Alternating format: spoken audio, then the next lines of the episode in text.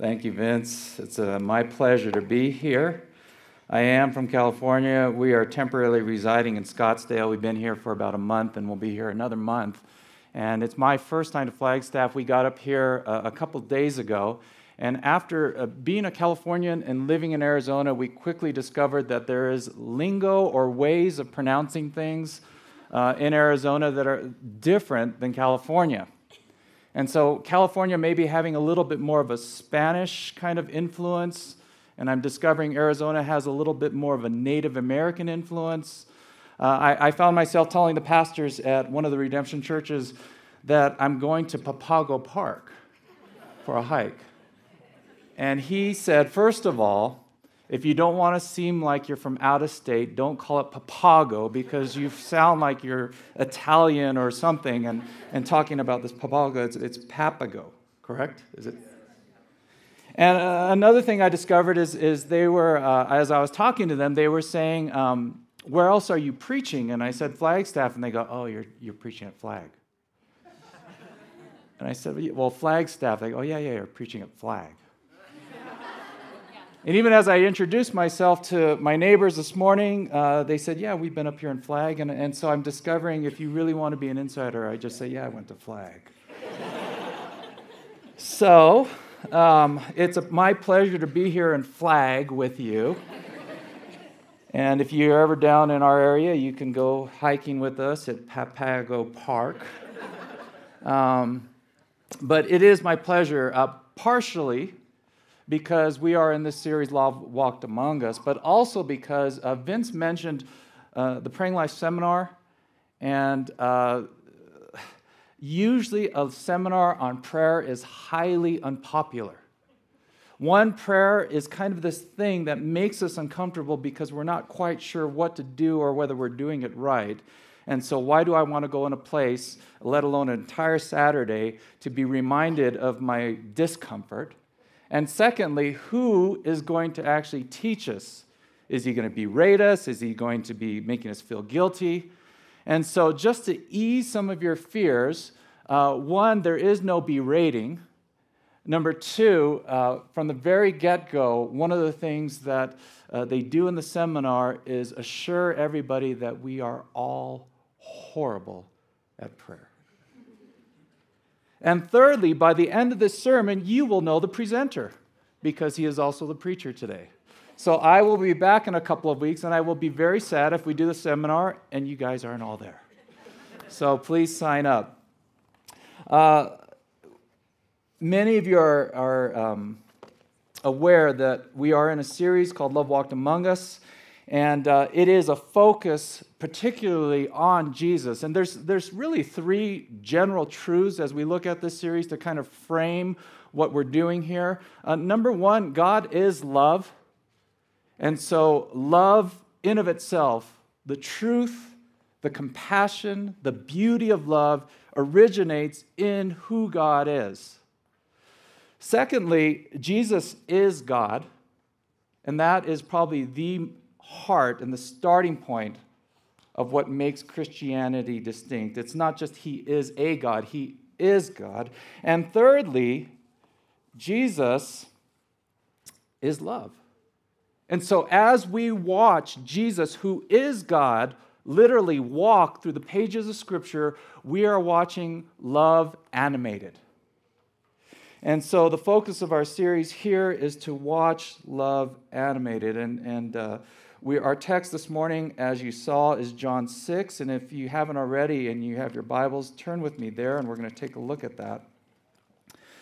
I wanted to start our time uh, actually just sharing a little bit about uh, the, the saddest and hardest moment in my life.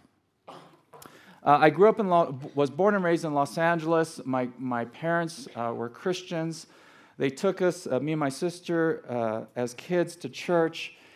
And uh, there was this one Sunday where we were at this small church, and I went to Sunday school class, and I looked up, and it was just me and the teacher, the entire class. And the teacher was my mom.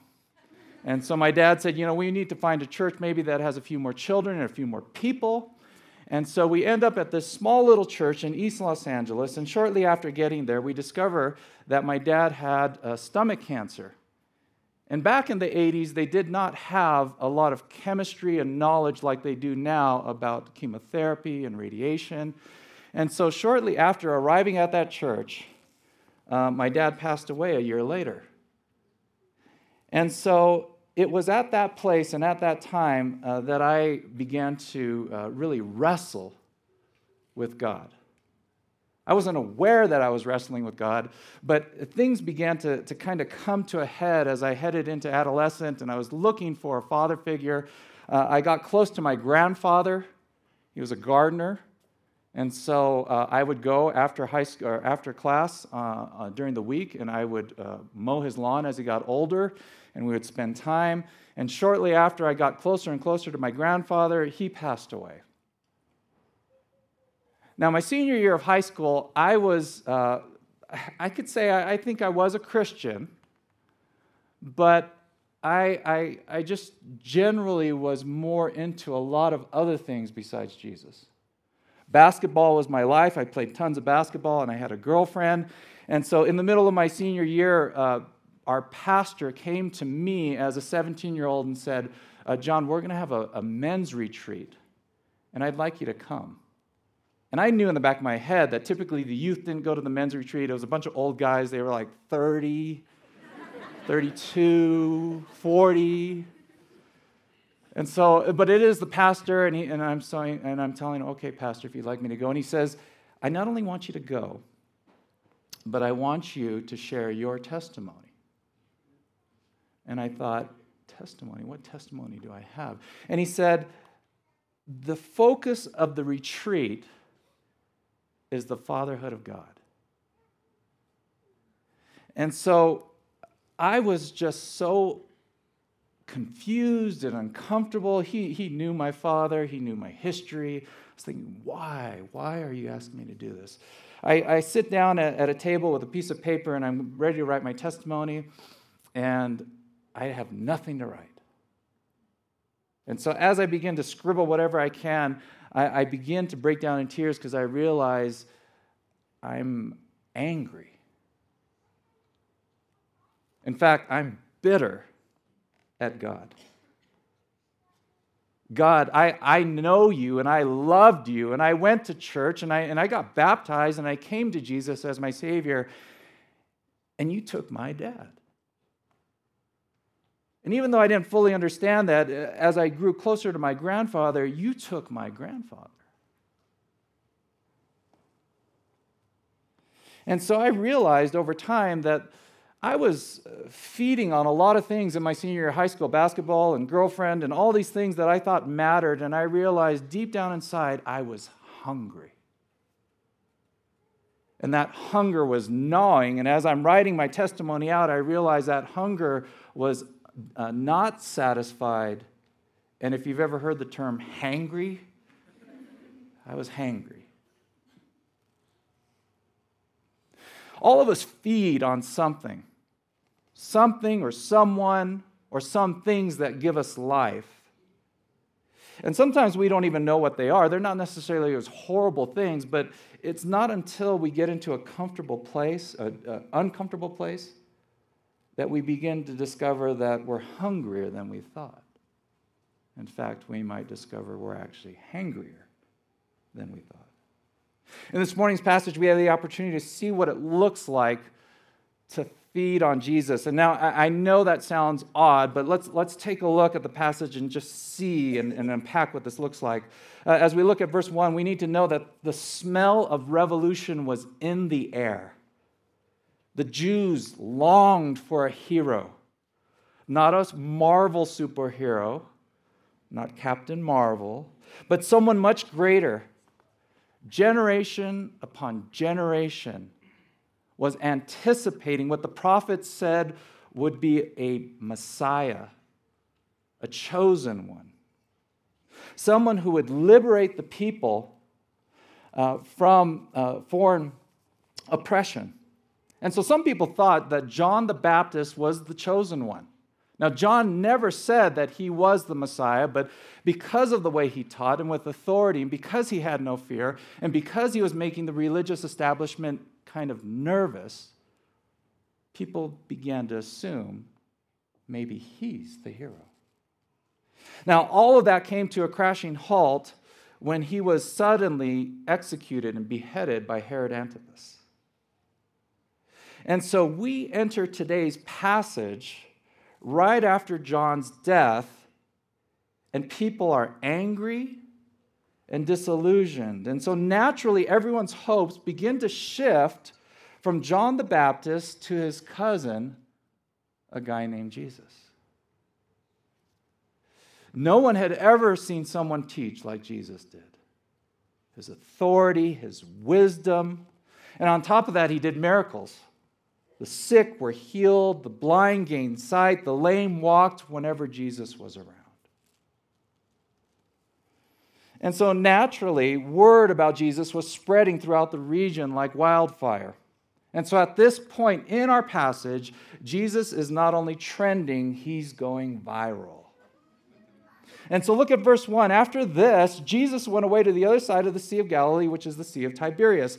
And a large crowd was following him because they saw the signs that he was doing. Verse 10 later tells us that this crowd numbered about 5,000 men. Now, if we include women and children, most scholars estimate that the crowd was at as many as 15,000 people. Uh, one of the things that I wanted to do while I was staying here in Arizona is go see a spring training game. And so, living in Scottsdale, it's not a far trip. And before you shoot me, let me just confess that I am a Dodger fan, a lifelong Dodger fan.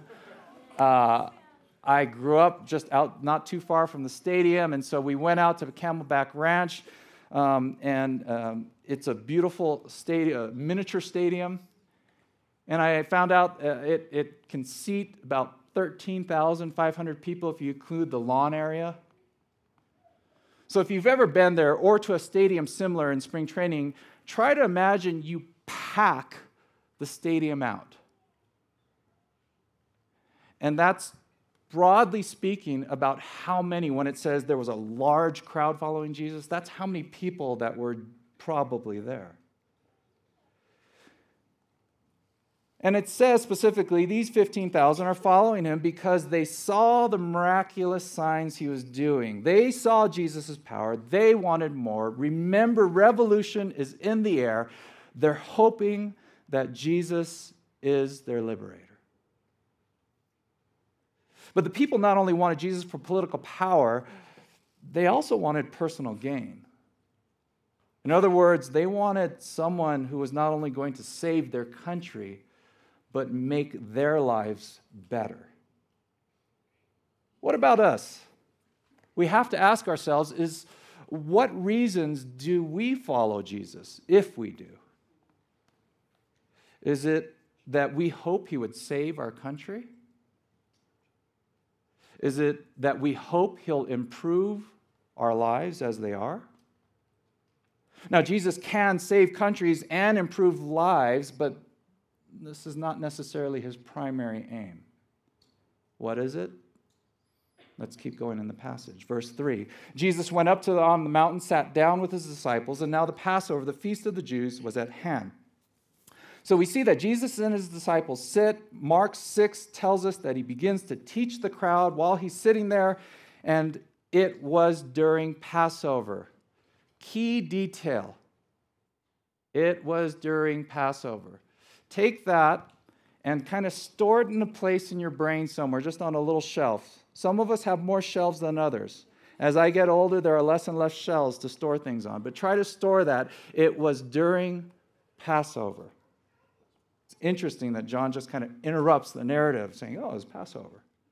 So during Passover, Jesus is teaching a great crowd. It's getting late in the day. The people are hungry. In verse 5, it says, He lifts up his eyes and seeing the large crowd was coming toward him, Jesus said to Philip, Philip, where are we to buy bread so that these people may eat? Verse 6, he said this to test him, for Jesus himself knew what he would do. And Philip answered him, 200 denarii worth of bread would not be enough for each of them to get a little. Now, try to picture we're in Camelback Stadium. There are 15,000 people. Jesus is on the pitcher's mound. He begins to move. All 15,000 are now moving and following up into the hills. And as they get out there, he begins to teach. It gets dark. And all of a sudden, someone notices there's no Chick fil A around. and so, being uh, someone who was raised in an Eastern culture, Philip and the disciples are going, We have nothing to feed them. And there's nothing around. Philip is overwhelmed by the crowd of 15,000 and he responds, Jesus, even if we had enough food with eight, to, to buy enough food with eight months of daily wages, we would not have enough. Or in modern day terms, uh, let's say 50,000 generally as a, a, broad average salary. Uh, Jesus, even if we had $33,000 of food, even if we had $33,000 of food, we still wouldn't have enough to feed the crowd. Now, let's pause and let's ask why does Jesus ask Philip? Why does he ask Philip this question? Well, maybe Philip was from Bethsaida, a, a, town that was generally in the region. Maybe Philip knew where the Chick fil A's were. But verse 6 tells us that Jesus wanted to test Philip even though Jesus knew what he was about to do. And so, why does Jesus test Philip? If he knows that he's about to feed the crowd, why does Jesus still ask him, Philip, what should we do? Why not just do the miracle and let Philip be in all?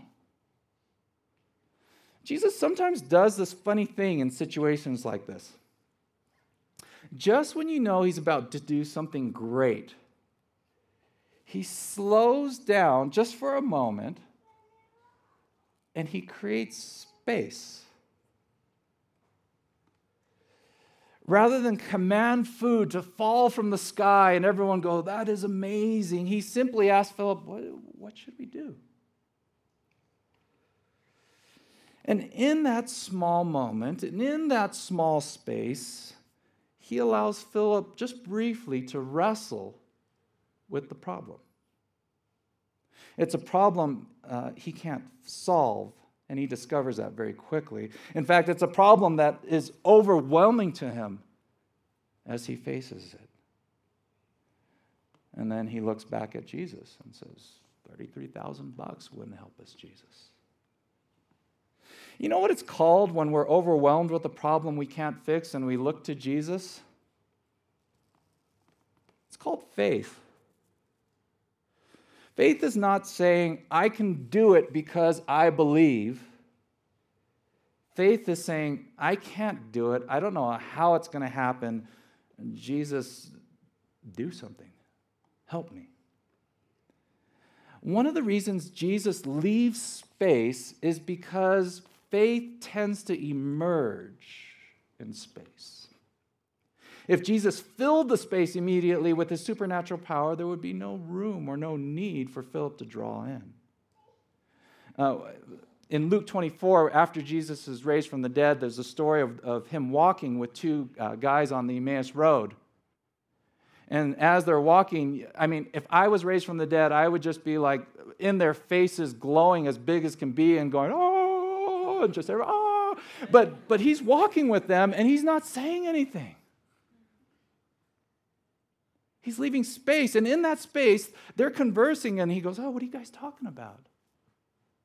And they're telling the retelling the story about Jesus.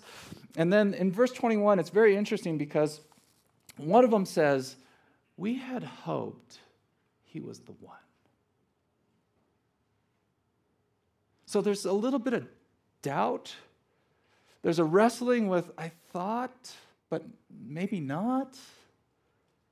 That's not a common uh, way that we look or see faith. Faith is, uh, it, we see this ladder that I climb up and go, I believe him no matter what.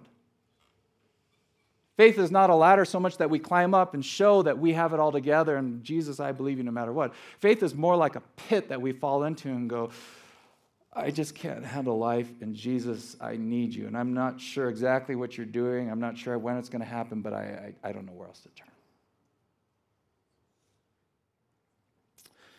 While I was wrestling with writing that testimony as a 17 year old, that was a space that was really uncomfortable and things in me that were coming out that were very uncomfortable. But God allowed that space through the request of my pastor to kind of wrestle.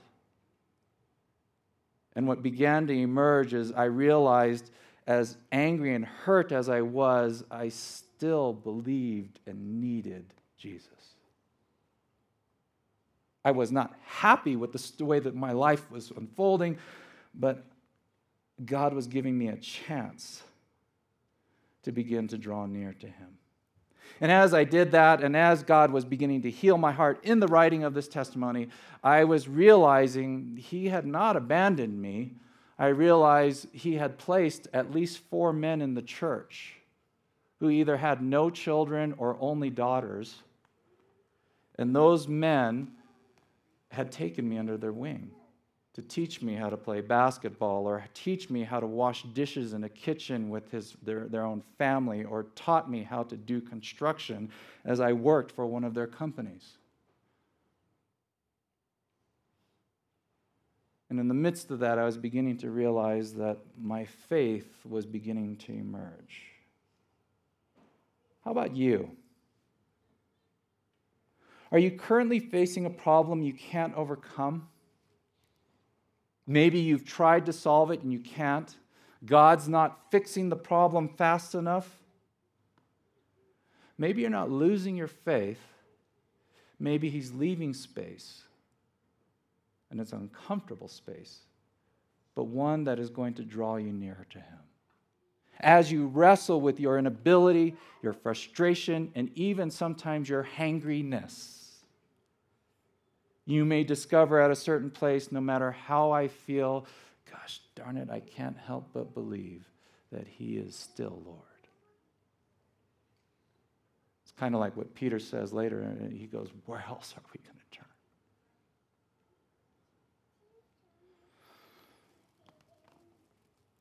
In verses 8 and 9, we find out that the only food the disciples have is the lunch of a poor boy, five barley loaves. Barley might sound healthy for those of us who are kind of health conscious, but barley was the food of the poor because you just drop it anywhere and it just grows anywhere. And two fish, probably small sardine like fish, and, and, and they would salt them to preserve them. And so the, the lunch really isn't as, as good as we might think it is. It's, it's five wheat rolls and, and, and fish jerky.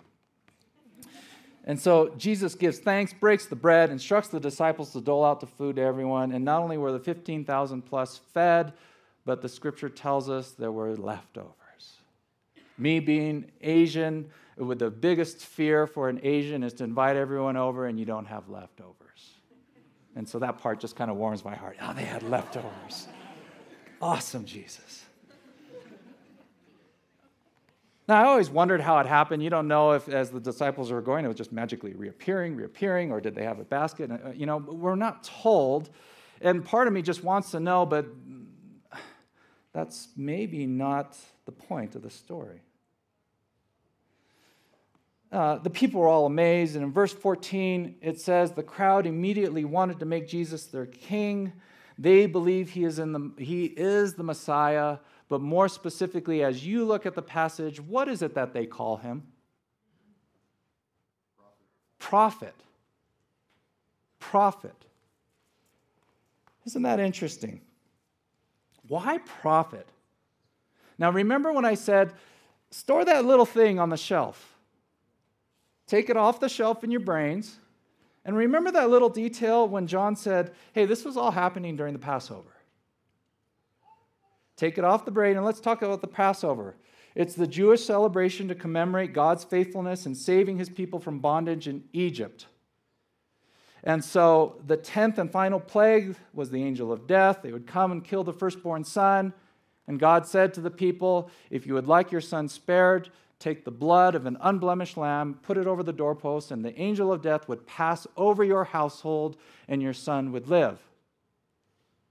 And so that was the final straw for Pharaoh, and he said, Get out of here. Moses leads the people out into the desert. And so the people are, are in the mindset of celebrating and remembering this. And so here the people are in the desert, literally, they're starving, and they're thinking in their heads Moses beseeched God for food, God provided manna in the desert. Jesus is reenacting what God did for Moses and for the people of God in the desert. In 2 Kings chapter 4, the prophet Elisha fed a hundred men with only 20 barley loaves. He's not quite as good as Moses, but uh, he, he, he fed 100 men with 20 barley loaves. And so, and like today's story, there were leftovers when Elisha did it. So, like Moses and like Elisha, Jesus is a prophet, and the people are thinking, this guy is one of the prophets. But Jesus is not only a prophet, but he's so much more and so much better. He is a prophet who has authority, but he is a shepherd. For the one thing that John doesn't tell us in this story is that when all the people were coming and Jesus looked up on the or looked down and saw all the people, Mark chapter 6, verse 34, that is, uh, says that when he saw the crowd, his heart went out to them. Why? Was it because, oh my gosh, they're going to be so hungry? No, Mark says his heart went out to them. He had compassion on them because they were like sheep without a shepherd. Now, if I was Jesus and I had not invited these people to follow me, and now they're complaining about being hungry, I'd be annoyed. But that's not Jesus. Jesus' care is not just reenacting Moses or Elisha, but he's, he's acting as the good shepherd. And so, for those of us who are familiar with the description of the shepherd in Psalm 23, there's striking. If we had more time, we could put it up on the screen and show the, the, the similarities. But isn't it interesting? In today's passage, uh, it says that Jesus commanded them to sit down on the green grass. Why does he say green grass? If you know Psalm 23, it says, The Lord is my shepherd, I shall not be in want. He makes me lie down in what kind of pastures? Green pastures and restores my soul. Jesus divided the loaves and fish and fed the crowd. In Psalm 23, it says that the good shepherd will prepare a table before me. And at the end, of course, there are the leftovers, the 12 baskets of bread and fish. And the psalmist says in Psalm 23, My cup overflows. You see, Jesus is not just being a good teacher or a good prophet, he's being a shepherd who has a heart for his people. And one of the ways he wants to show his goodness is to feed his people. And the provision of Jesus is not just for the sake of just giving his, his sheep something good to eat, but it's a sign, it's a picture, it's a, it's a gift to allow them to taste a little bit and to see so much more. You know, one of the things that happened, so eventually I go up to this men's retreat. I share this testimony. I basically shared what I basically shared with just all of you. I sit down. There's about uh, 60 men in the room. The oldest man, uh, his name is Hen- what was Henry. He's about this tall, janitor of the church. I think at the time he's probably 78 years old. He's sitting in the back. The guy in the front says, uh, uh, We appreciate John's testimony. Is there anything that any of you guys want to share in light of what was shared this morning? Henry walks his way, or almost waddles his way, all the way up to the front. He gets up on the mic and he says, I am so encouraged by what John just shared. He said, When the Horis uh, first came to our church, uh, his dad was in my Bible study. And I got to know him. And, and shortly after this Bible study started, his dad got sick, he passed away, and my wife and I were always concerned for him and his sister, as well as his mom.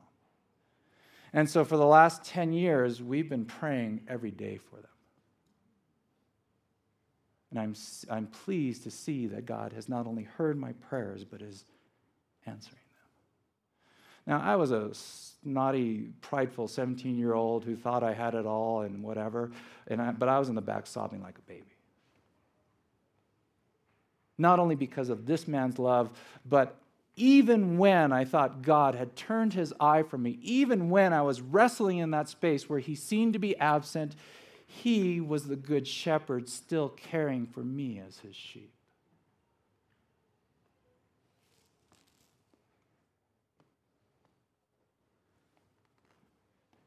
Beloved, if you are crying out to God, yes, maybe things are not happening as quickly as you would like because maybe He is creating a space for your faith to emerge, to be tested, to be strengthened. And if that's you, then know that your faith is not in vain. Everything in you and everything in the world is going to tell you, you fool. Why do you keep trusting? Your faith is not in vain because he is not only the good prophet, but he is the good shepherd who, when sees his sheep, not only sees them hungry and feeds them, but has a heart for them. And so the people ate that day. They had their fill, but I guarantee you that they were hungry the next day. Remember why the people are there? Over and over, John says, because they saw the miracles and they wanted more. They wanted Jesus to make their current life better. And so, if you're in John 6, just skip ahead now to verse 30. There's a lot that happens in between, but I, I just kind of want to focus and kind of end on this here. So, the people, many of the people are still following later on. And in verse 30, uh, there's this conversation that, that happens, and, and, and it says, So they said to him, What sign do you do that we may see and believe you? What work do you perform? So they're still hungry. And they're going, Jesus, can you do it again? We want more. And so uh, our fathers ate the manna in the wilderness as it is written, He gave them bread from heaven to eat. And so they're saying, hey, you know, the Moses thing, the Passover thing, let's see it again, Jesus. And Jesus says in verse 32 Truly, truly, I say to you, it was not Moses who gave you the bread from heaven, but my Father gives you the true bread from heaven. For the bread of God is he who comes down from heaven and gives life to the world. They said to him, Sir, give us this bread always.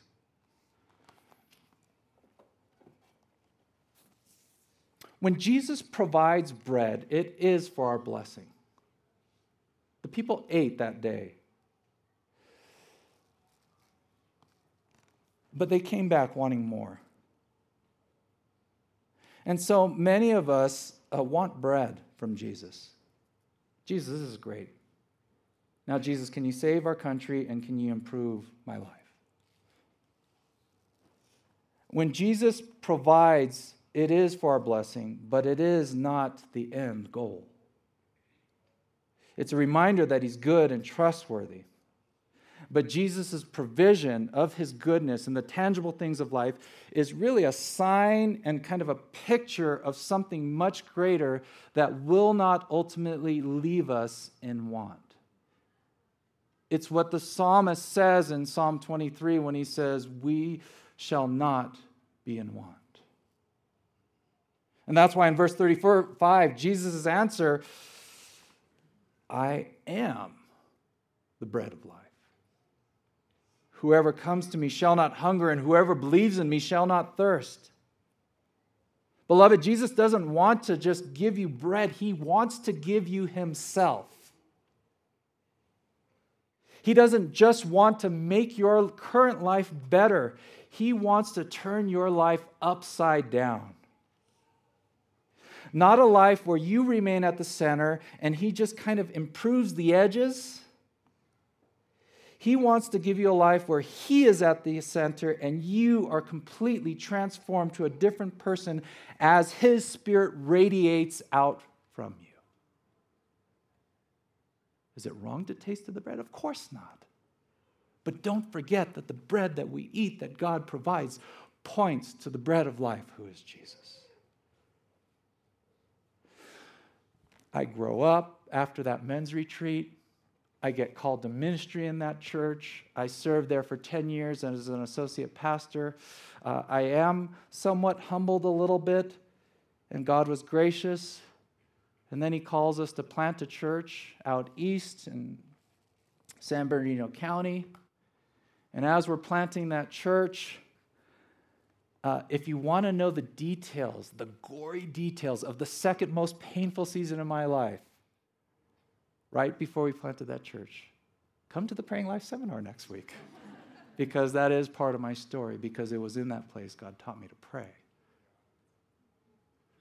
But as we're planting, my life, we're about to plant, uh, my life was falling apart I found myself on the floor, literally, nose pressed to the ground, and just crying out to Jesus. Yes, I tasted of the bread. Yes, I, I, I, fed on him. But at this point, all I had was him. Jesus, I don't know what's going on, but all I know is I need you. I don't need just your provision, but I need the person of Jesus.